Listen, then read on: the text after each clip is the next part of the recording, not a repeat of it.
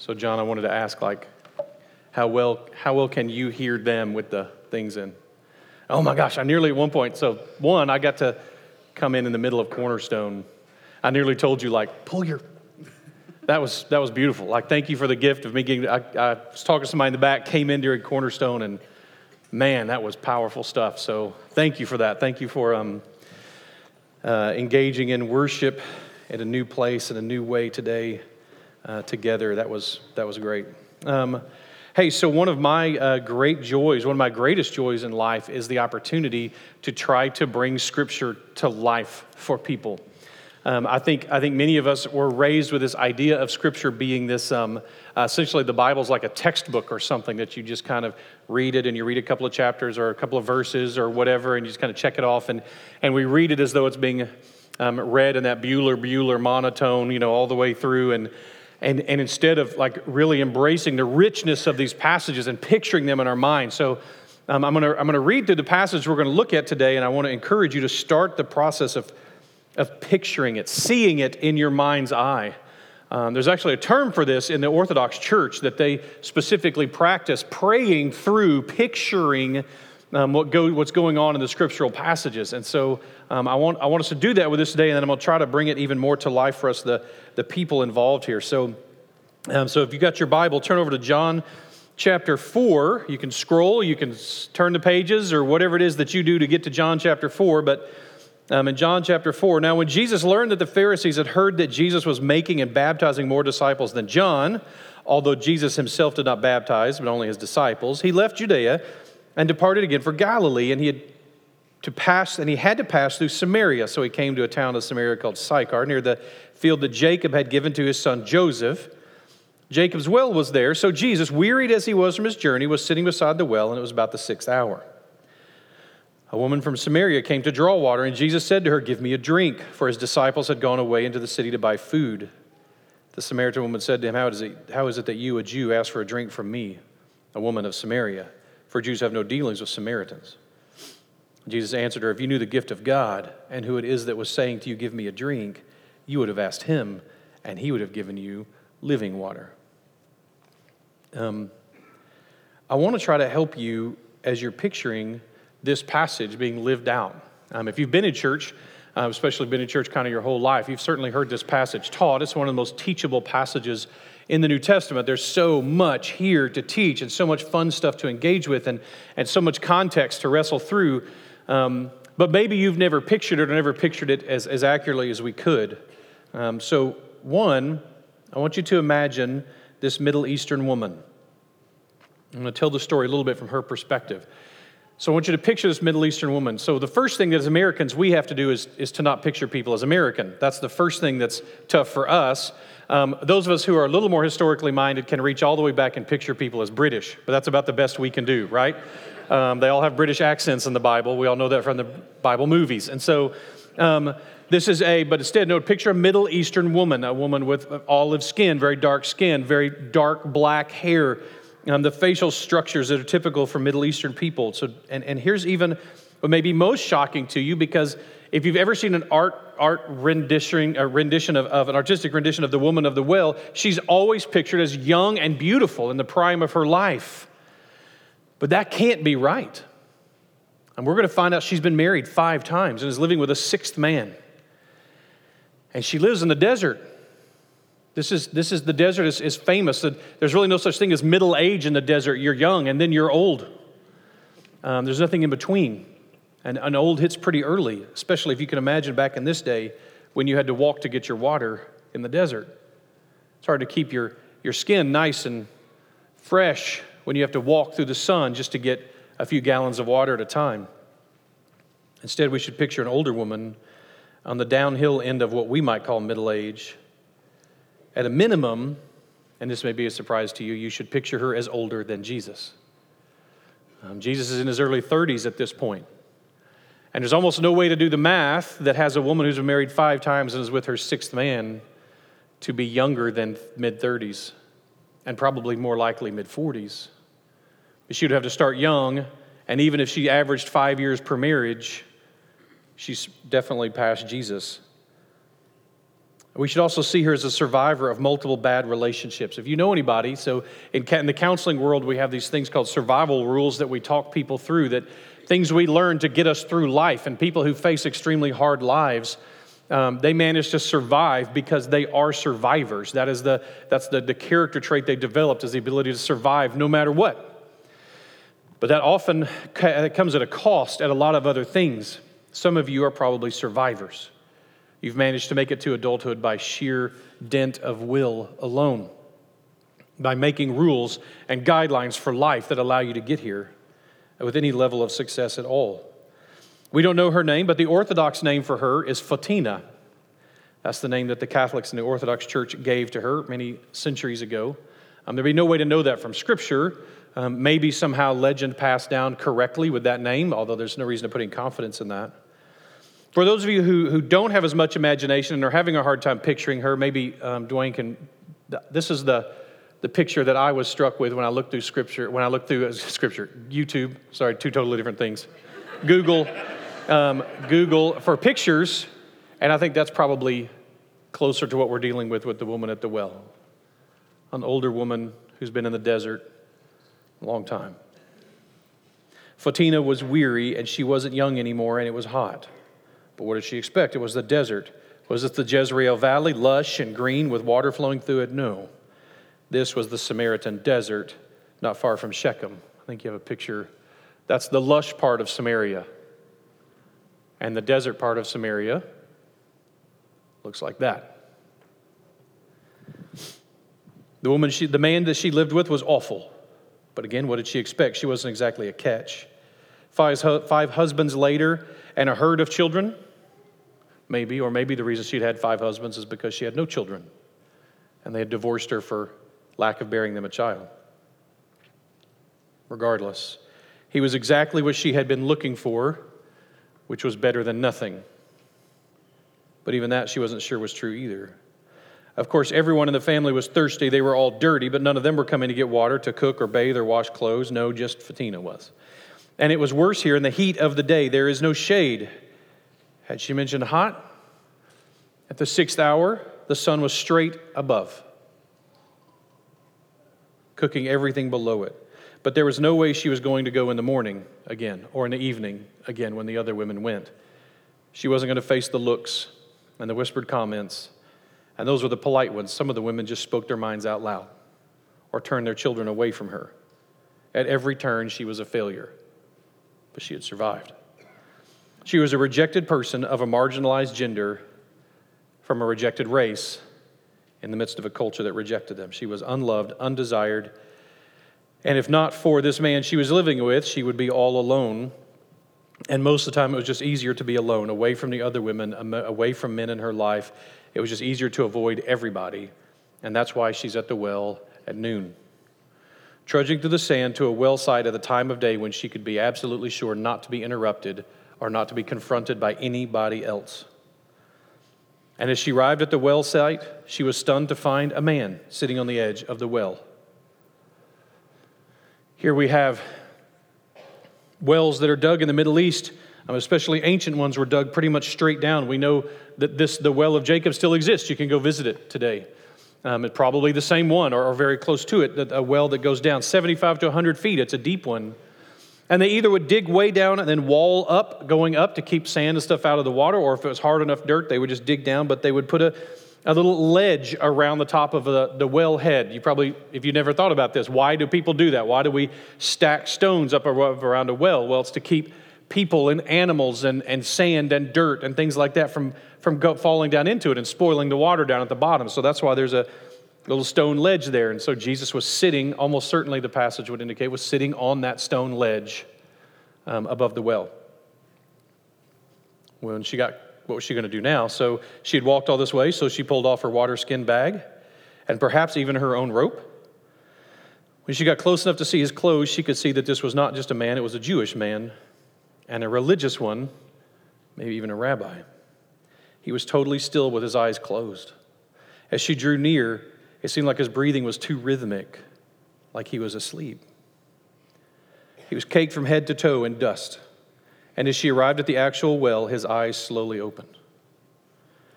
As she was drawing the water out, he sat in total silence, watching her through dust caked eyelids until she was almost finished. She wasn't surprised he didn't speak. Of course, he wouldn't speak to her.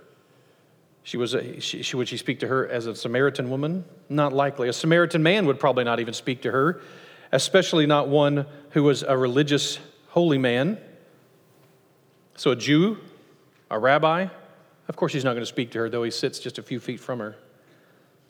But then he slowly formed a weary smile, and in a dusty voice, the strange, view, the strange Jew spoke, Give me some water. So, to understand the relationship that's here, you need to understand a little bit about the Jews and Samaritans. And you've probably, if you've grown up in church, you've certainly heard about the relationship between them, um, although you may not know a lot of the details. Um, one, the Assyrians, 700 years before this, the Assyrians who had conquered this land, um, when you had empires like this conquering people, they would go conquer, and then what they would do is they would take people groups out of those and they would spread them out. So they conquered multiple nations. So what they would do is they would do this kind of forced uh, relocation of people. And so you would have a group of people who would be told that they have to go resettle here or resettle here or resettle here. So the Jews see it. We see it in the book of Daniel. That's what's happening in the book of Daniel. Is that they're taking some of the best and brightest and moving them to Babylon, and they moved people all over the place. So this is what empires did back then. So 700 years before Christ, um, the, the Assyrians had brought other races to Israel and had settled them in the middle part of Israel in Samaria. So these were now, 700 years later, remember, people in the Middle East have long memories. They've been around a long, long time over there. And so, um, 700 years later, the Samaritans were still considered mixed breed. They weren't pure Jews. And so you already have that going against them. That's almost a millennia old, and yet still this was something held against them. But there was much more that was held against them that was more important. One is a religious difference. There's a big religious difference. The Samaritans and the Jews, they both worship Yahweh. They both worship him by sacrificing animals. They both try to follow Levitical law. But they have one major disagreement, and the major disagreement is the Jews say that Abraham took Isaac up onto Mount Moriah to sacrifice him. And of course, then God did not let him sacrifice his son. He told him to do so. When he gets there, he says, No, no, I was, this was a test for you. I have provided a different sacrifice. That happened on Mount Moriah, what we call Mount Zion, where the modern day Temple Mount is. Now there is um, there are Muslim construction built on that Temple Mount. That's there. The Samaritans say that that story took place at Mount Gerizim, not Mount Moriah. That that story took place in Mount Gerizim, which happens to be, you guessed it, in Samaria. When you go now to Israel, you will discover there are three or four, for example, Mount of Transfigurations. And not surprisingly, people tend to defend the one that's in their hometown. You need to come visit their hometown and spend your Western money in their hometown because they have the Mount of Transfiguration there. No, really, ours is the real one. And then, but theirs, they say theirs is the real one. It makes it it's challenging at times. They argued that this is where people actually should be worshiping God. To this day, by the way, devout Samaritans still worship Yahweh by sacrificing animals on Mount Gerizim. To this day. But this had gotten ugly in the few hundred years before Jesus came to earth. Um, it seems that the Samaritans had allied themselves with the enemies of the Jews during the Maccabean Wars. The Maccabean Wars are something that the Jews took very seriously. They created a whole new feast because of it. This is the Maccabean uh, wars where the, the Greeks and the fought with the Jews. And, and so it turns out that the Samaritans apparently sided with the Greeks in this battle, in this series of battles, and that was a bad thing. Obviously, they took that seriously. So at some point, the Jews went and destroyed the Samaritan temple on Mount Gerizim to punish them. Just a few years before Jesus' before Jesus' birth, at about the time of Jesus' birth, some Samaritan vandals had broken into the temple at Mount Moriah and had scattered human bones all over the temple in an effort to, to make it uh, where the Jews couldn't worship there. That's at Jesus' birth, about time of Jesus' birth. This was a fresh, ongoing conflict between these people who hated each other.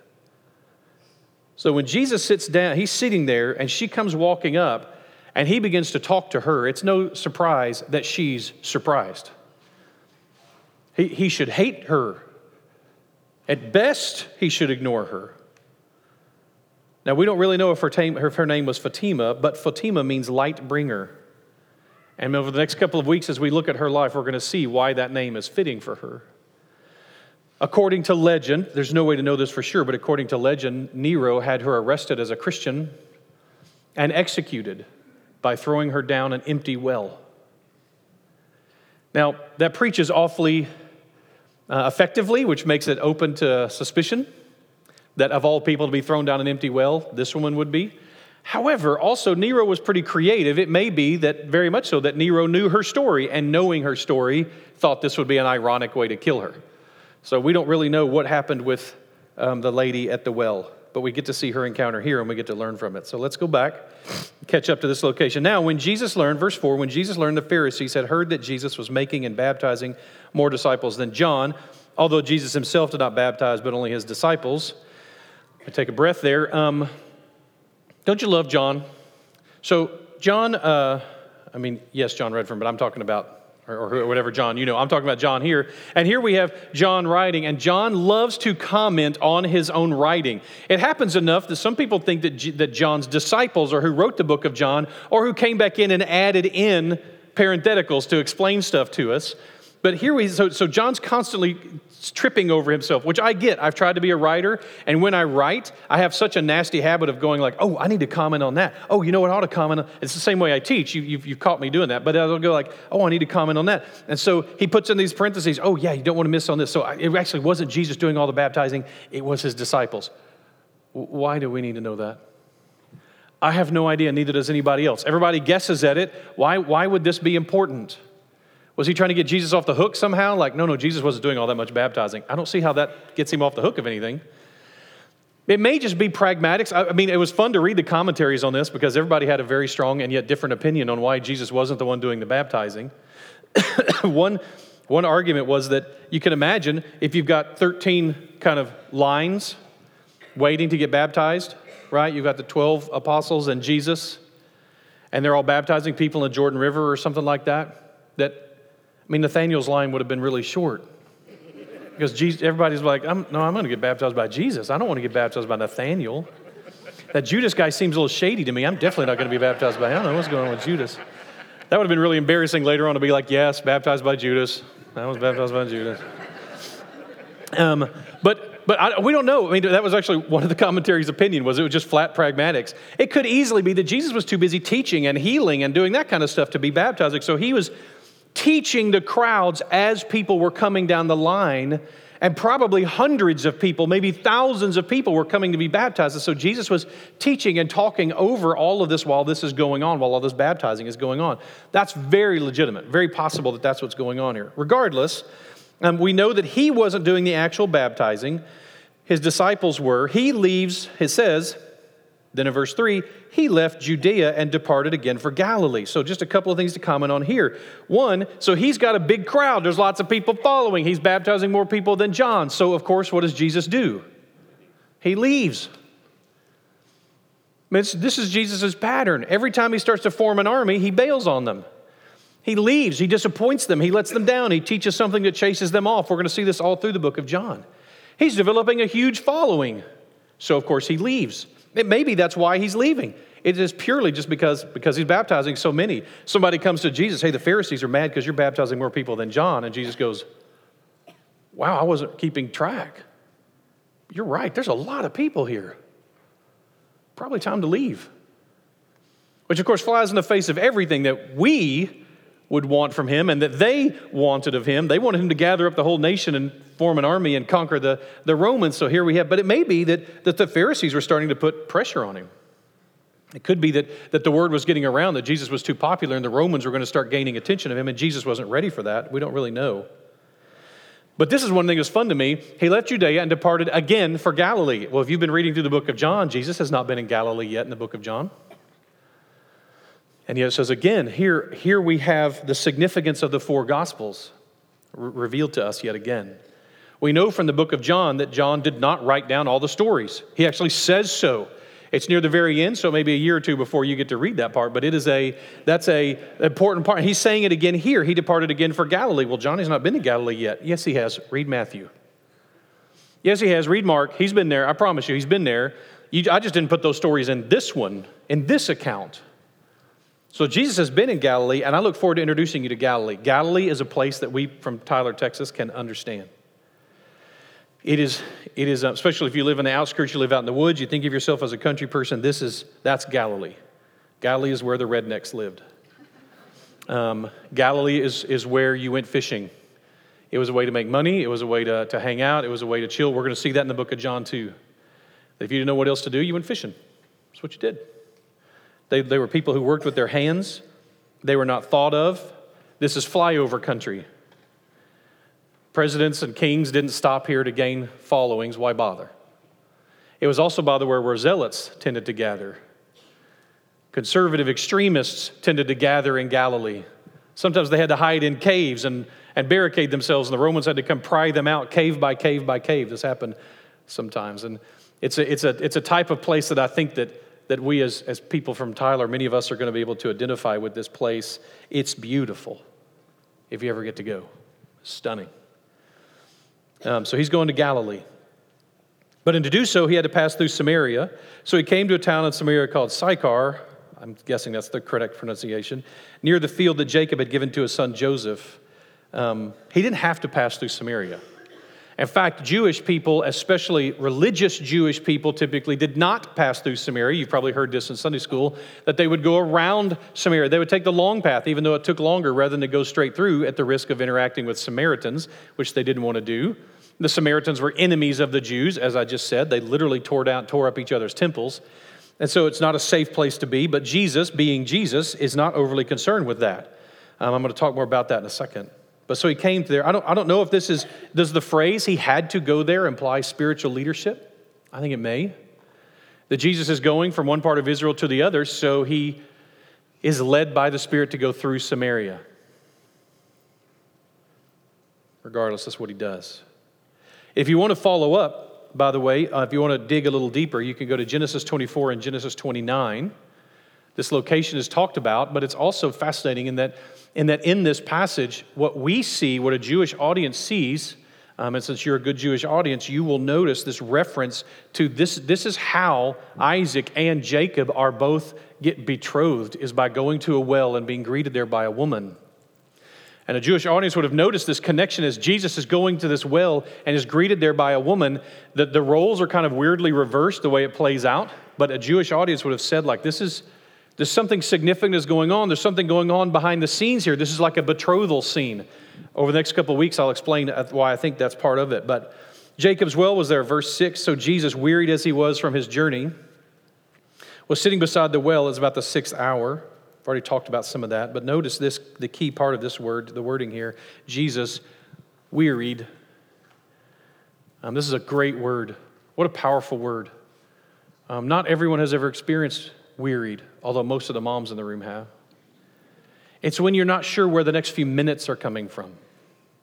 It's not sure when the, you're not sure the next hour is coming. You don't know where you're going to have the energy to still be here over the next few minutes or the next hour. You don't have any choice about it. You're weary and, and maybe heavy laden, as Jesus talks about in Matthew 11. But, but get to a place where we're weary, we're not sure how we have the psychological and mental or maybe physical energy to go the next step. If you've done much hiking or running or, or those type of things, maybe you've experienced physical weariness. If you wrestle with depression or things like that, you, you've experienced psychological weariness. Just not sure how we're going to make it through one more step. I love that the Bible acknowledges weariness. It's the kind of thing that people, most people in the religious world don't even talk about. We don't want to talk about the idea of weary. We don't want to talk, Christians should never be weary, right? We're supposed to have our stuff all together all the time. And yet here we have the Almighty Son of God experiencing life as a human being, and he's weary. He's exhausted. I think there's numerous things going on here. I think he's just flat tired as part of it. He's weary. He's been walking through the desert, which is no fun. And they've come to this well, and it seems like, however, you get water out of this well, they didn't have it. Um, very likely that, that the well was, that was, was, was filled with, uh, what, you would bring your own rope and your own water skin that you would lower down to the water and pull back out.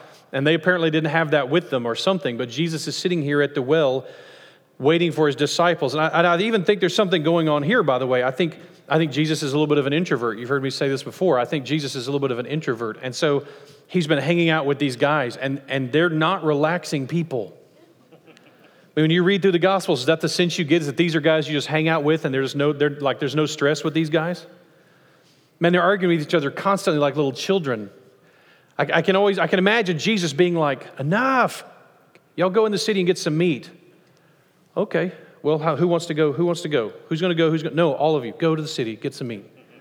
Well, Rabbi doesn't take all of us. Like I said, all of you go to the city and get some meat. Catch a hint, boys.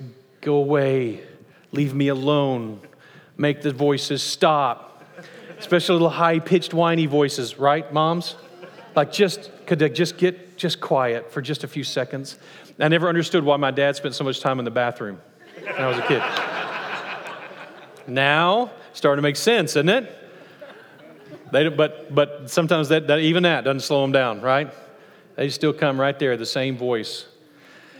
Jesus is like, I don't want to hear one more word about who's greatest. Not one word. Quiet. Don't make me come back there. You can imagine Jesus being like, get, go, all of you go, go. Now, those of you who are introverts, you know that very often what happens is when you go finally get alone and you finally get a place to rest, you finally get a place. That's why I'm picturing Jesus here as asleep. I think Jesus would have sat down on the edge of that, that the edge of that well. I think he'd have closed his eyes and I think he'd have been out. Sitting there perfectly still, asleep. But what happens, introverts, when you finally get a few minutes to yourself? What happens? Someone shows up. It's, it's powerful to me if I imagine, I'm going to talk about this. I'm going to reference this in just a second, that you can imagine, by the way, Jesus, I don't think Jesus, this is one, one of those situations where Jesus was going, oh, I better go and sit at that well because that woman's coming. There are times when the Spirit gives Jesus that type of insight. I don't think this is one of them. I don't think the passage shows that. I think Jesus thought he was going to get some time to himself. I don't think he's looking at his watch going like, she's supposed to be here by now. Now, does that mean the Spirit did not lead him there and lead her there? No, no, I do think that's exactly what was happening. And I think Jesus got to be the, the experience, just like we do, his experienced life as a man, as she comes to him and Jesus sees her coming. She sits down there and starts making noise, and Jesus wakes up. And I can imagine Jesus is thinking first thing to the Father, going, Father, what are you doing? Spirit, why have you brought her to me? What a, what a great picture of how stunned he must be to think the Holy Spirit loves this woman enough to bring her to the Son of God at a well in the desert. I think it's beautiful, the, the thought. And I, I, think that's part of what Jesus' last words that, that we're going to get to look at today. We'll continue next time, but his last words to her today are going to really feed into that. Jacob's, um, make sure I'm got through there. Good. And, and, by the way, just as a side note, weary. Um, if Jesus, experiencing life as a man, a sinless man, the Son of God, if he needs to break away from the crowd, if he needs time alone, which we see him do all the time, no, take me out to the middle of the lake. No, I'm going up on the hilltop. No, no, I'm going up on the mountain. No, I'm good. leave me alone for a little while. If Jesus, the almighty son of God, in the ministry of his on earth needed rest, think of how much pride it indicates when we think we don't. Think of the vanity when we think, no, no, our ministry has to be constant forever. His, he, he took breaks, sure, but he's just Jesus. I'm me. I, I don't need to take breaks. Man, the vanity in that is huge. Sit down, allow yourself to be blessed by others sometimes. So the woman of Samaria came um, to draw water, and Jesus said to her, Give me a drink. Think about this. So not only was Jesus sitting there, not only was he weary, but he had no way to get the water. When John says in John chapter 1 that the Word was made flesh and came to dwell among us, as one of us to experience life. Of course, theologically, Jesus could have spoken water into existence. But the power of the Spirit was not leading him to perform that kind of a miracle to serve himself. He was sitting there thirsty, tired, weary, and a woman comes up, and Jesus is dependent upon her to give him water. Whenever you picture Jesus on earth, don't picture him as Almighty God just kind of hovering two inches above the earth as he kind of flowed around in his perfectly white robes all the time. That every time he hit a nail with a hammer, it went in with one shot. Every time. He never stubbed his toe. He never missed a question, question on a Hebrew test. Jesus was experiencing life as a man. He was weary, and as flesh, he was dependent on others. To go, go get meat from town, to give me some water from the well sitting right here. Now, again, he's not theologically dependent. He could have created whatever he wanted to create, but that wasn't the plan. The plan was for him to experience life as a man, weary, covered in head to toe with dust, exhausted, walking for miles in his early 30s in nothing but sandals across the type of ground you just saw. Of course, he's weary. He's exhausted. Having to put up with the disciples, he's exhausted. He's done. The Word was truly made flesh. We don't want to undermine that. I don't want to miss that. And by the way, the Bible doesn't ever tell us if she gave him water, but I think she did right here. My opinion. As the woman, I think she hands him water, but the Samaritan woman says to him, How is it that you, a Jew, ask for a drink from me, a woman of Samaria? For Jew, of course, John's parenthetical, for Jews have no dealings with Samaritans in verse 9. I love that Jesus seems so unimpressed by people's conditions in the book of John. This is kind of a theme he's not unaware.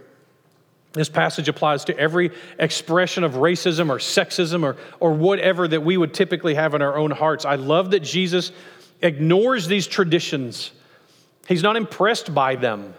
We all experience it. You go somewhere and there's a, a person who's different from you. A, a, there's something different about them from you. They're different race or different religion or whatever. And we all know the rules. We all know the, the kind of the guidelines. We all know the conventions.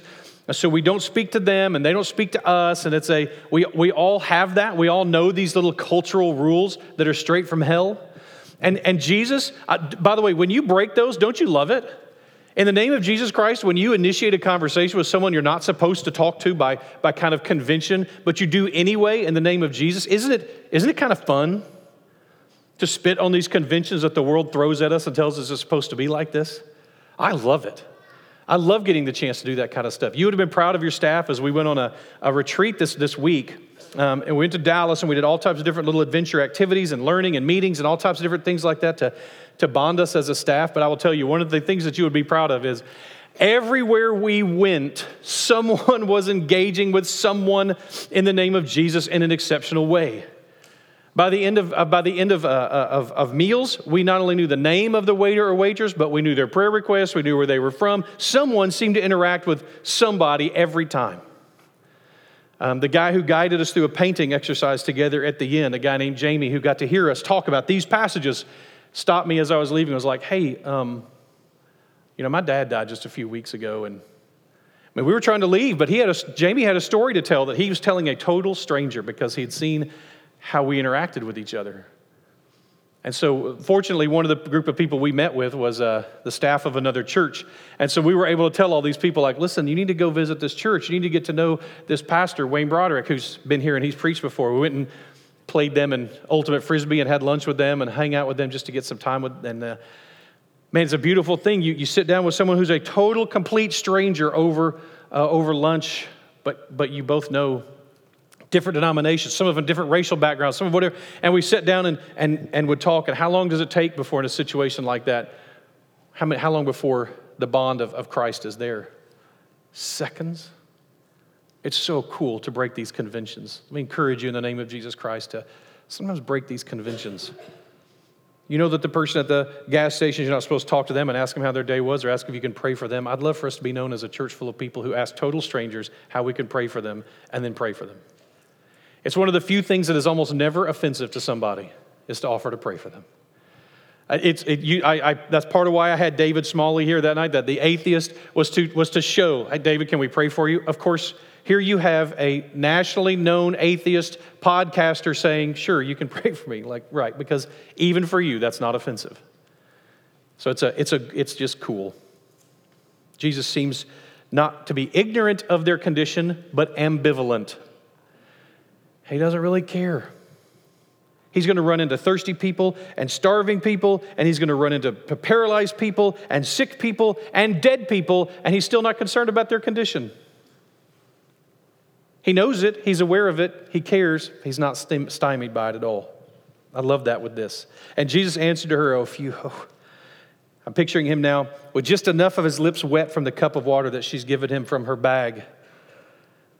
Esther is still caked with dust as he says, Oh, if you knew the gift of God and who it was who was saying to you, Give me a drink, you would have asked him, meaning you would have asked me and he would have given you living water. Now, he's going to unpack this for us over uh, next week. We're going to look at it in detail. If you understood the gift, sitting there, if you just understood who you were even talking to, this is when I think he's in awe of the fact that the Holy Spirit has brought this woman to, to him at this time. The Holy Spirit has brought this woman of all people and revealed to Jesus who she is and said, This is an appointment for you. And who is she meeting with? She's wandered out in the desert, this unloved, unwanted person who is totally an outcast from her society, and she randomly comes across the Almighty Son of God, the Messiah for mankind. And she gets to have a conversation with him in the desert by a well, and she has no clue. The irony in this story is beautiful as you, as you realize there's a, there's a dramatic irony going on here that you know what's going on and she has no idea. Psalm 63 1 says, Oh God, you are my God. Earnestly I seek you. My soul thirsts for you. My flesh faints for you in a dry and weary land where there is no water. We, do we see it that way?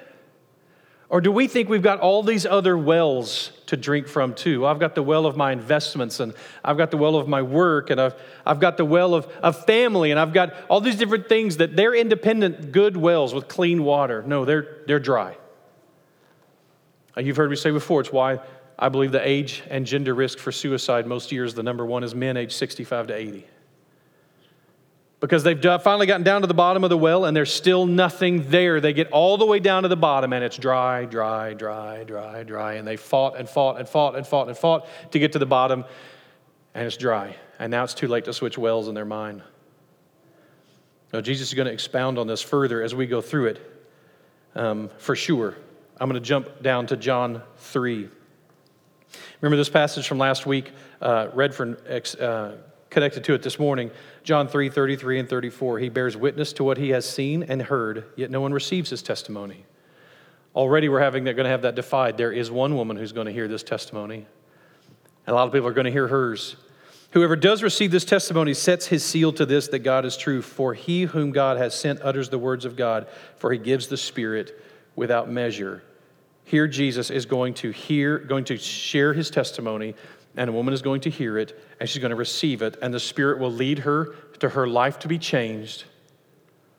And then she's going to change the life of many others purely because she's willing to believe. Listen, she is willing to believe. Part of believing is submitting, accepting.